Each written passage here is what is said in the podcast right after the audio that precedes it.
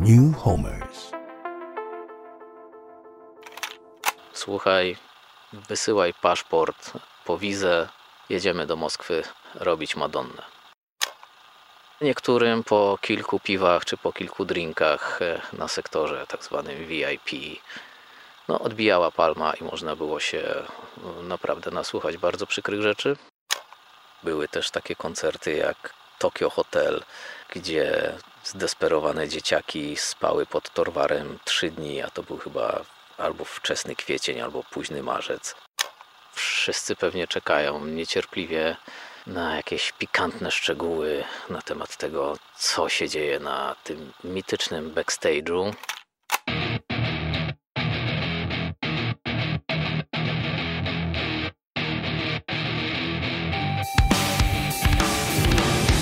Cześć, mówią na mnie biały. Od kilkudziesięciu lat zajmuję się ochroną artystów. Efekt? Pomyśl o naprawdę dużym koncercie w Polsce ostatnich 20 lat, a jest duża szansa, że maczają w tym swoje palce. W tym podcaście spróbuję opowiedzieć Wam swoją historię, w której nie zabraknie buntu, miłości i podążania za marzeniami.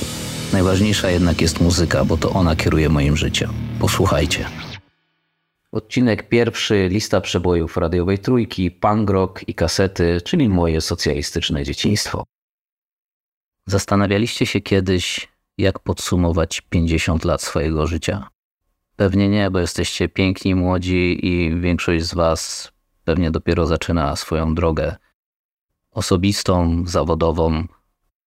Ja stwierdziłem, że po pół wieku życia pora na małe podsumowanie i zacząłem grzebać w swojej głowie, czy jest coś w moim życiu, co jest warte opowiedzenia. Myślę, że jest i wcale nie jest tego mało. Zapraszam Was do słuchania. A jak się to zaczęło? Jak miłość do muzyki, jak e, muzyka potrafi zmienić życie kogoś, kto nie potrafi na niczym grać, nie potrafi e, śpiewać, e, nie potrafi nawet brzdąkać na cymbałkach. E, jak ważna jest muzyka w życiu, jak, jak, jak, jak duży impact na, na pewne rzeczy ma muzyka. No cóż, musielibyśmy się cofnąć bardzo, bardzo daleko.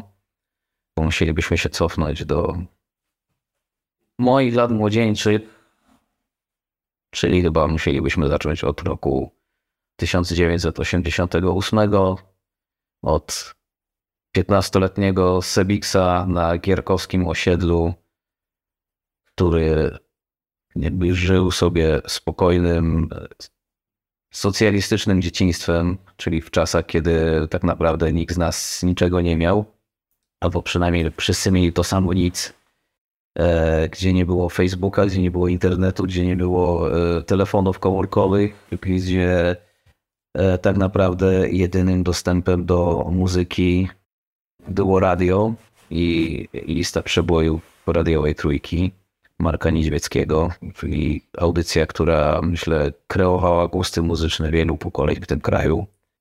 Czego się wtedy słuchało oprócz radia? W większości tego, co kto miał, tak? E, czasami ktoś miał adapter i płyty czerwonych gitar, e, e, albo jakieś płyty, nie wiem, operowe. Czasami ktoś miał magnetofon kasetowy, to już wtedy był gość. I miał jakieś kasety, były magnetofony szpulowe. Za cholerę nie wiem do dzisiaj, jak to działało, jak się na tym nagrywało, no ale byli, byli tacy, którzy, którzy posiadali. No i słuchało się wszystkiego, tak? Tak naprawdę dostęp do muzyki w tamtym czasie był bardzo ograniczony i raz, że nie było na czym słuchać, dwa, że nie bardzo docierało do nas za zachodniej żelaznej kurtyny e, to, co się dzieje muzycznie na świecie.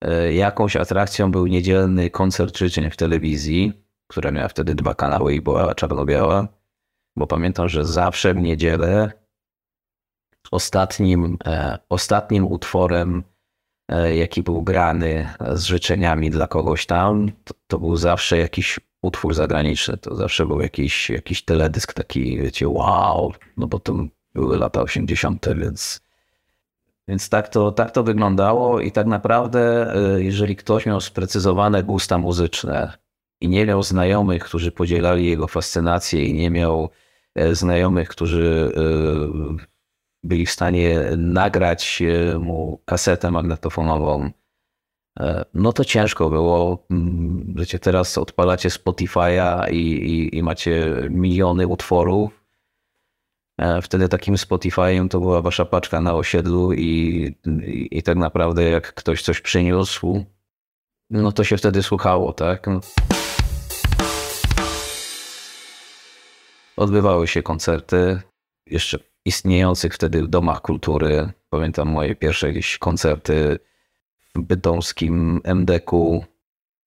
Inny świat, inny naprawdę ciężko, e, ciężko zrozumieć e, nie żyjąc w tamtych realiach tego, co, e, jak, jak to wszystko wyglądało, jak, jak ludzie mm, gdzieś tam dostawali albo przywozili płyty z, z zachodu, komuś ciocia przysłała e, Brawo albo Popcorn, to są akurat gazety takie popowe i to było wtedy wow, kurczę, wiesz, kolorowe i można poczytać o artystach, co prawda były po niemiecku albo po angielsku, więc, więc można się było ewentualnie domyśleć.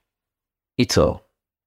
Ja spotkałem ludzi na swojej drodze słuchających punk rocka, jeżdżących na koncerty, jeżdżących do Jarocina, jeżdżących nie pamiętam, chyba Ostruda wtedy też jakaś taka była, taki ala Jarocin. E, no w każdym razie tak zwana subkultura młodzieżowa, wyróżniająca się ubiorem, biżuterią.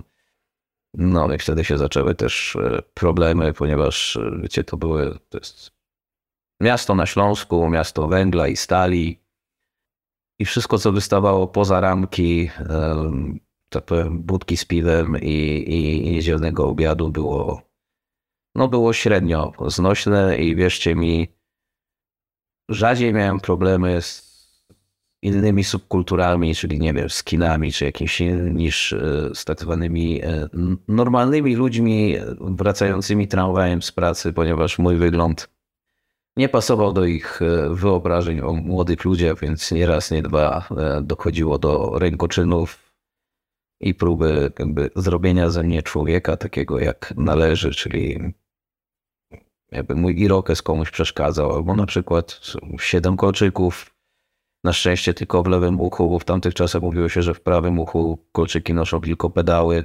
Takie to były czasy. I ja wsiąkłem w tego panka. Wsiąkłem tak dość fanatycznie.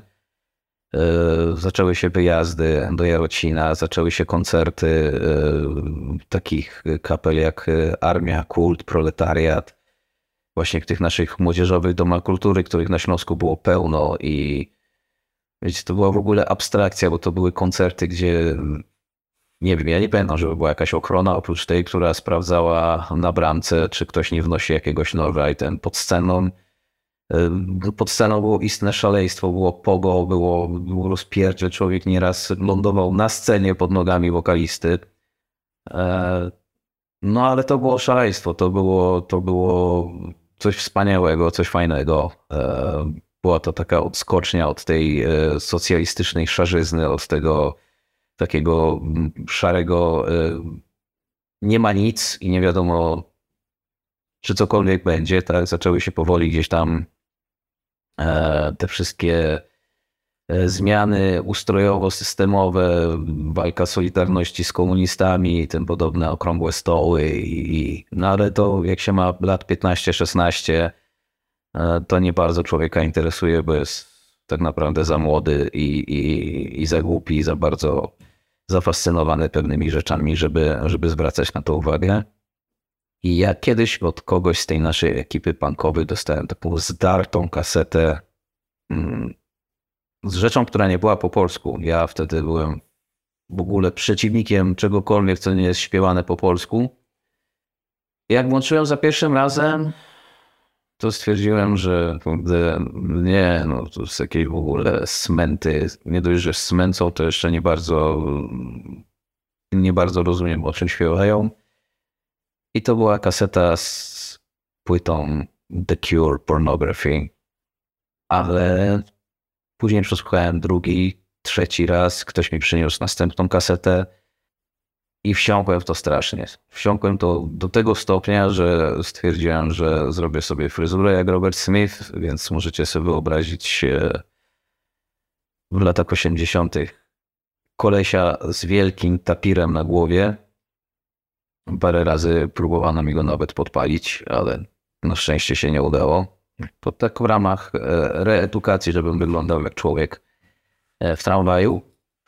Ale co się zaczęło zmieniać powoli z dostępem do muzyki. E, zaczęło się pojawiać coraz więcej, ponieważ nastąpiły zmiany systemowe, nas, nas zaczęło e, do nas docierać coraz więcej rzeczy z, z zachodu. Zaczęły się pojawiać też kasety.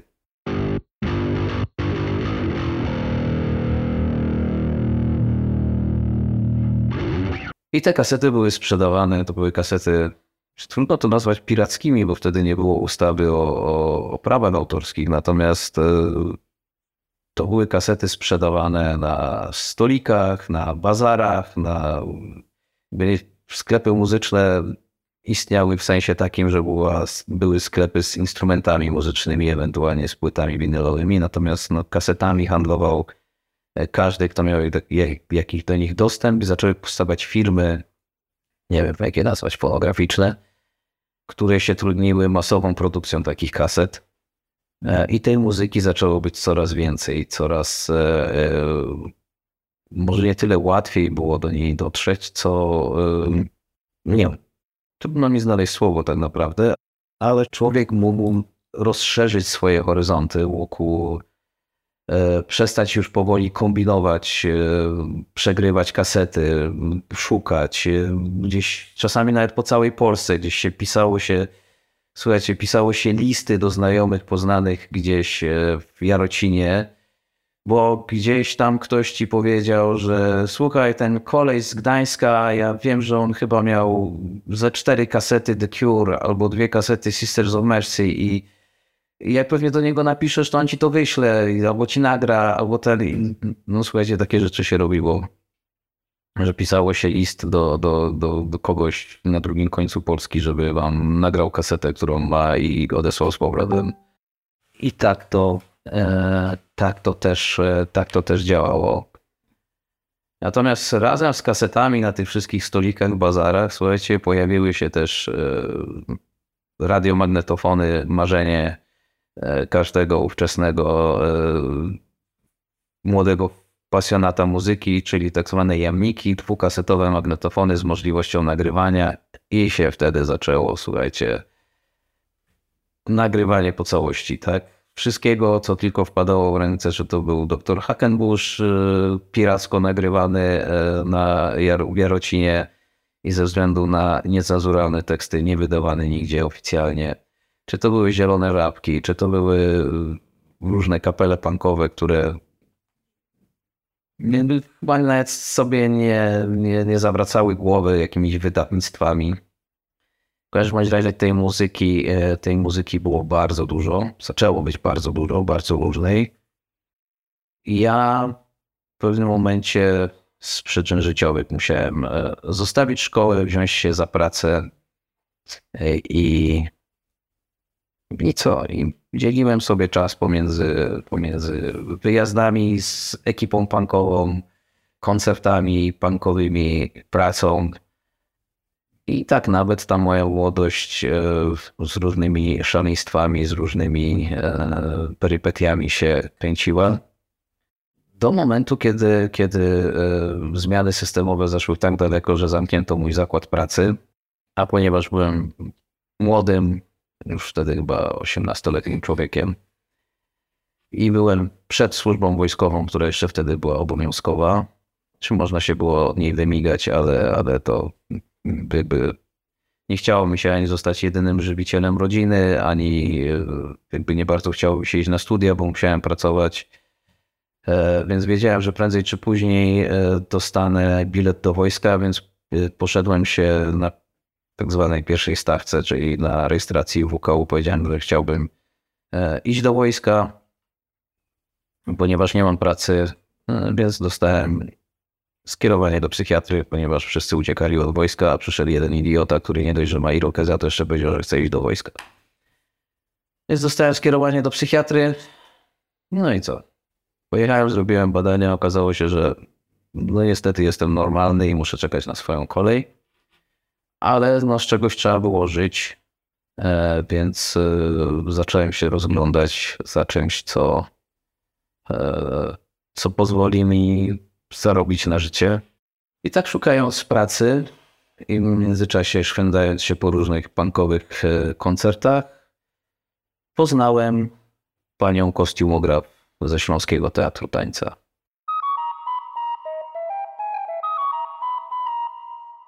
Śląski Teatr Tańca to był ewenement na skalę polską, tak naprawdę stworzony przez e, wspaniałego choreografa Jacka Łumińskiego w Bytomiu.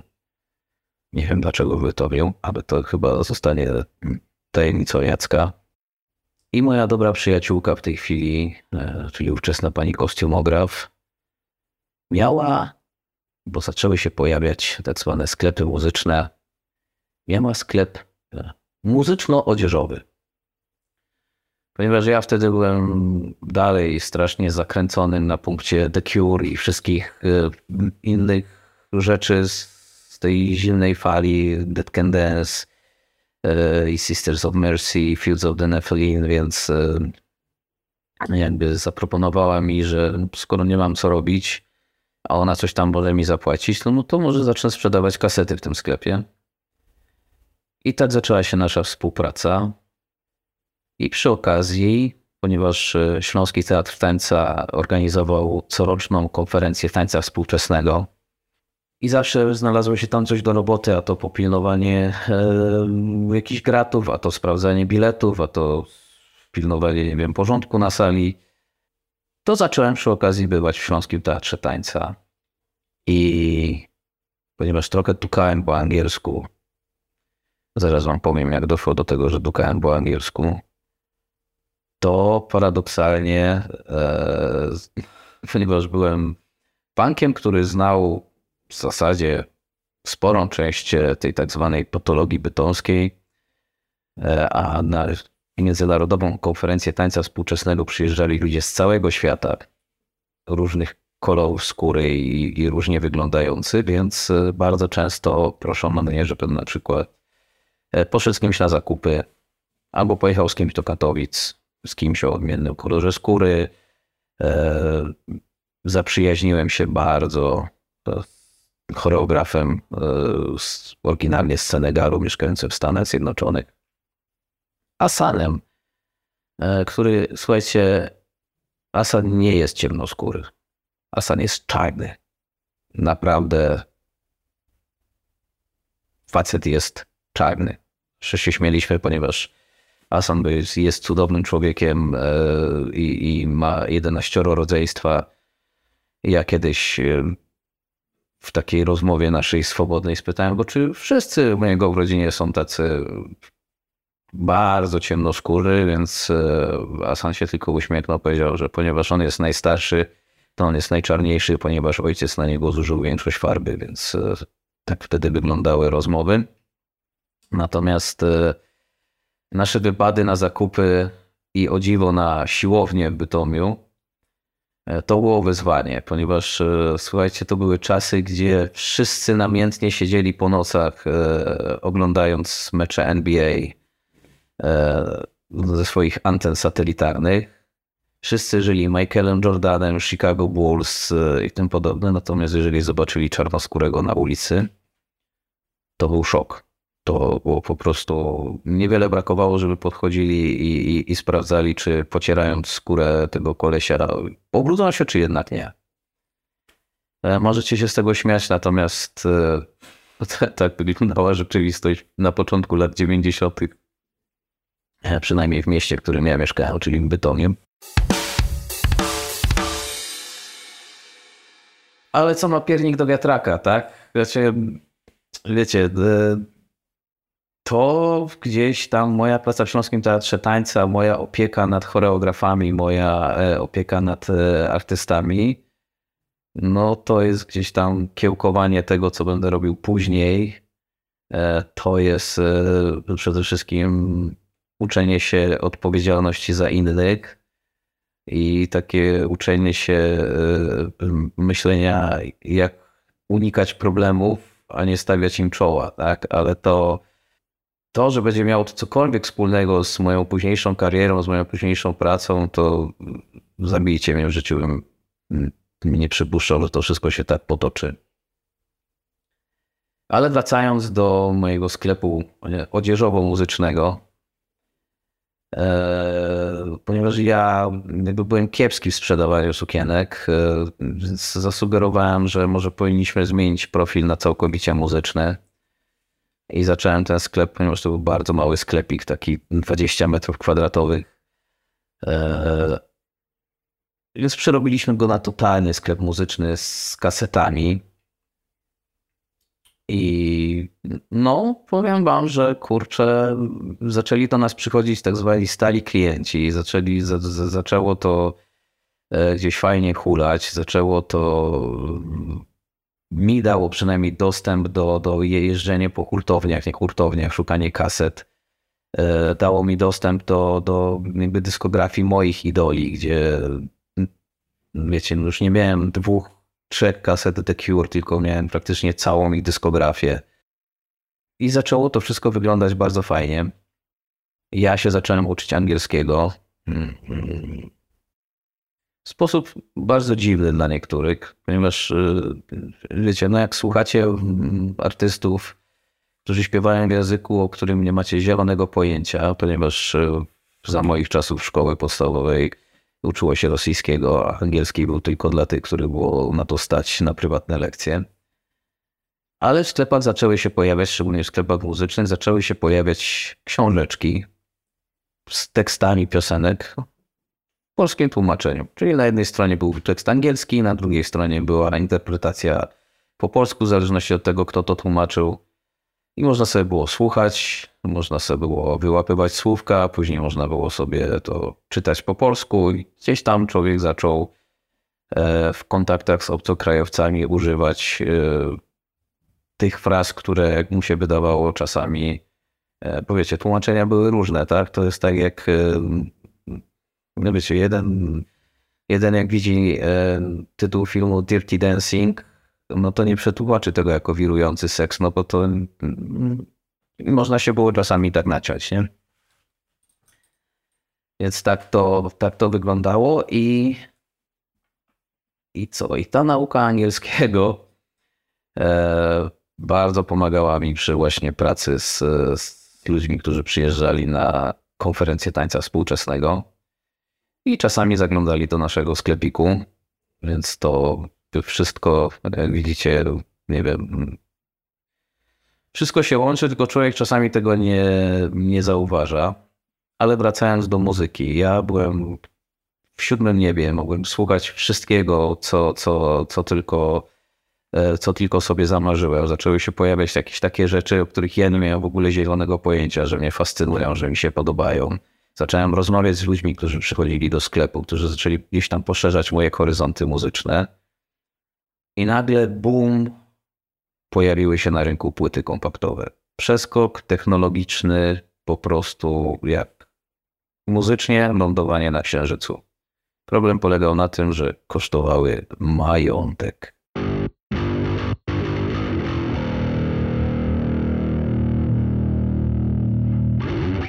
Nie dość, że płyty kosztowały bardzo dużo, było ich bardzo niewiele, no to jeszcze sprzęt do odtwarzania tych płyt, E, jeżeli dobrze pamiętam, to wtedy chyba można było kupić albo na bazarze jakiś niepewny towar, który nie wiadomo, czy będzie grał, czy nie będzie grał. Chyba, że się miało w rodzinie kurnika, który miał tak zwaną książeczkę G i wtedy się szło do specjalnego sklepu, można sobie było kupić wieżę i można sobie było odtwarzać płyty kompaktowe. E, płyty kompaktowe na początku e, no, mnie, mnie bawiło, ponieważ e, wiecie, no, kaseta magnetofonowa czy płyta winylowa ma zawsze dwie strony, tak? I przychodzili ludzie, ponieważ jakby zaczęło się, zaczęło się taki ból, taka nobilitacja, że mam w domu płyty kompaktowe. Więc zaczęli przychodzić ludzie, pytać o płyty, pytać o, o ten, wtedy bardzo na topie był Freddie Mercury i, i Queen, ponieważ to się jakoś tak zbiegło ze śmiercią Frediego, więc był straszny boom na, na jego twórczość. Więc jak zaczęły pojawiać się płyty kompaktowe z Freddie, no to każdy chciał mieć e, płytę Queenów, e, najlepiej The Best Of. E, no i bywały takie sytuacje, że przychodził ktoś i, i proszę mi puścić kawałek tej płyty, więc puszczałeś jeden, drugi, trzeci kawałek utworu. No i padało, no to dobra, puść pan teraz drugą stronę. No i weź człowieku, wytłumacz komuś, że tu nie ma drugiej strony, tak? Więc no, bywały takie śmieszne sytuacje. Natomiast e, my wpadliśmy na pomysł e, odparcia komisu płyt kompaktowych, ponieważ ludzie zaczęli przywozić z Niemiec e, płyty kompaktowe z tak zwanych promocji płyt uszkodzonych. Płyta to było tak, że, że kupowałeś w Niemczech 20 płyt owiniętych folią za 20 ówczesnych marek niemieckich. I, I, uszkodzenie ich polegało na tym, że przez y, róg pudełka y, był taki żas po, po, po pile tarczowej najprawdopodobniej. Po prostu było przecięte pudełko, które nie uszkodzało w żaden sposób ani, e, ani książeczki w płycie, ani samej płyty. Po prostu było uszkodzone pudełko, było to zawinięte tam. I to była muzyka taka od e, przyśpiewek i odłowania bawarskiego po, e, przez muzykę poważną, po, po jakieś klasyki rocka, po jakieś e, takie rzeczy. I ja dzięki temu zdobyłem pierwsze wydanie, pierwszą edycję kompaktową mojego ukochanego Pornography The Cure. I dla, do, dzisiaj, do dzisiaj mam tą płytę generalnie przeprowadzałem się już chyba z milion razy w swoim życiu i to płyta, jak i wiele, jak wszystkie moje płyty zawsze, zawsze są ze mną. Mogę zapomnieć wszystkich moich ciuchów, mogę zapomnieć wszystkich jakichś rzeczy, natomiast e, mam takie książki i płyty, które, które zawsze ze mną będą wszędzie jeździły. I może moja żona mnie z nimi pochowa, zobaczymy. Ale e, jakby zacząłem ponieważ te płyty, które mieliśmy w komisie, były średnio cztery razy tańsze od tego, co były w hurtowniach. Eee, więc ja zacząłem sobie kolekcjonować eee, najpierw płyty, wychodząc z założenia, że mm, zakup odtwarzacza to jest ostatnia rzecz, jaką, jaką trzeba zrobić. Najpierw trzeba pozbierać trochę płyt, żeby mieć czego słuchać, a nie na czym słuchać. E, I dzięki temu udało mi się zebrać dość, dość, dość taką fajną kolekcję mm, płyt kompaktowych, które mnie osobiście interesowały. No i co? I wszystko było fajnie, wszystko się układało super. E, słuchajcie, świat muzyki był dla mnie stał otworem dzięki temu, że mogłem pracować w sklepie. E, tym bardziej, że jakby zawiązywały się przyjaźnie przychodzili ludzie, którzy, którzy potrafili e, jakby nie tyle, wiecie, przyjść, posłuchać, kupić, co przychodzili ludzie, którzy potrafili dwie, trzy godziny po prostu być ze mną w sklepie, rozmawiać na temat muzyki. E, to byli różni ludzie. Był nauczyciel, e, Wojtek był chyba nauczycielem matematyki, był strasznym audiofilem, słuchajcie. Wydawał koszmarne pieniądze. Nie miał nawet pokój, który sobie wytłumił gąbką, e, sprowadzał jakieś e, na tamte czasy, słuchajcie, kable z lutowanymi złotem końcówkami, żeby był lepszy dźwięk. Sam robił obudowy do głośników. Ja pamiętam, że wyszła w, tam, w tamtym czasie wyszła taka edycja mm, płyt klasyki rocka, płyt kompaktowych powlekanych 24-karatowym złotem one kosztowały jakieś koszmarne pieniądze, słuchajcie. To ja wiem, że to był chyba Dark Side of the Moon e, Pink Floydów, e, to była któraś z płyt Stinga i chyba Deep Purple. Nie wiem, trzeba by było wygooglać, bo to były gdzieś na początek lat 90., ale one kosztowały chyba trzy razy tyle, co, co normalna płyta kompaktowa, która i tak kosztowała przed denominacją około pół miliona złotych. I Wojtek wydawał koszmarne pieniądze na te, na te płyty. I ja kiedyś tak e, z ciekawości spytałem, mówię, Wojtek, mówię, słuchaj, no ale kurde, no jaka jest różnica, tak? Ja mówię, no, on mówi, stary, no siądziesz w takim pokoju, włączysz tą złotą płytę i słyszysz tą różnicę, jak ten bas drga. I słuchajcie, znaczy dla mnie to do dzisiaj jest niezrozumiałe, bo ja po prostu słucham muzyki, aczkolwiek mm, pracując z muzykami, jeżdżąc w trasy z muzykami, e, jak czasami słucham, jak oni rozbierają każdy utwór na czynniki pierwsze, e, to trochę mi ich żal, bo, e, bo chyba gdzieś zagubili radość ze słuchania, ze słuchania muzyki, bo słyszą wszystko, co jest nie tak, tak? I to jakby psuje im całą chyba radość odbioru. Nie wiem, gdybam. Wiem, że się potrafią dobrze bawić, bo czasami bawię się z nimi, ale ale z drugiej strony też wiem, jak to jest, e, jak profesjonalizm e, musi zabić e, tą taką radość, nie wiem, ze spotkania swojego idola, z, z cieszenia się koncertem, bo można na przykład pracować na kilku koncertach swoich idoli i tak naprawdę żadnego nie widzieć. Ale to o tym wam opowiem później jakie są e, słodko-gorzkie strony mojej pracy. Wróćmy do mojego sklepu muzycznego, który się nazywał Fan.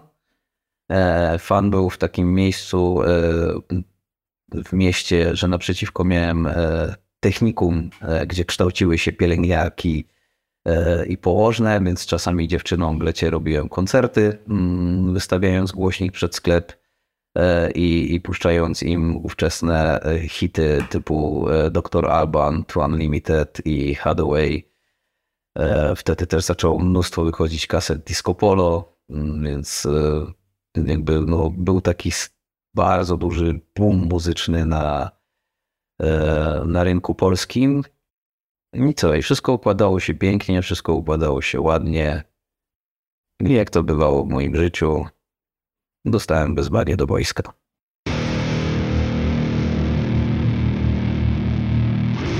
Dzięki za wysłuchanie kolejnego odcinka mojej opowieści. Wszystkie odcinki podcastu znajdziecie w bezpłatnych serwisach streamingowych i na newhomers.pl. Do usłyszenia.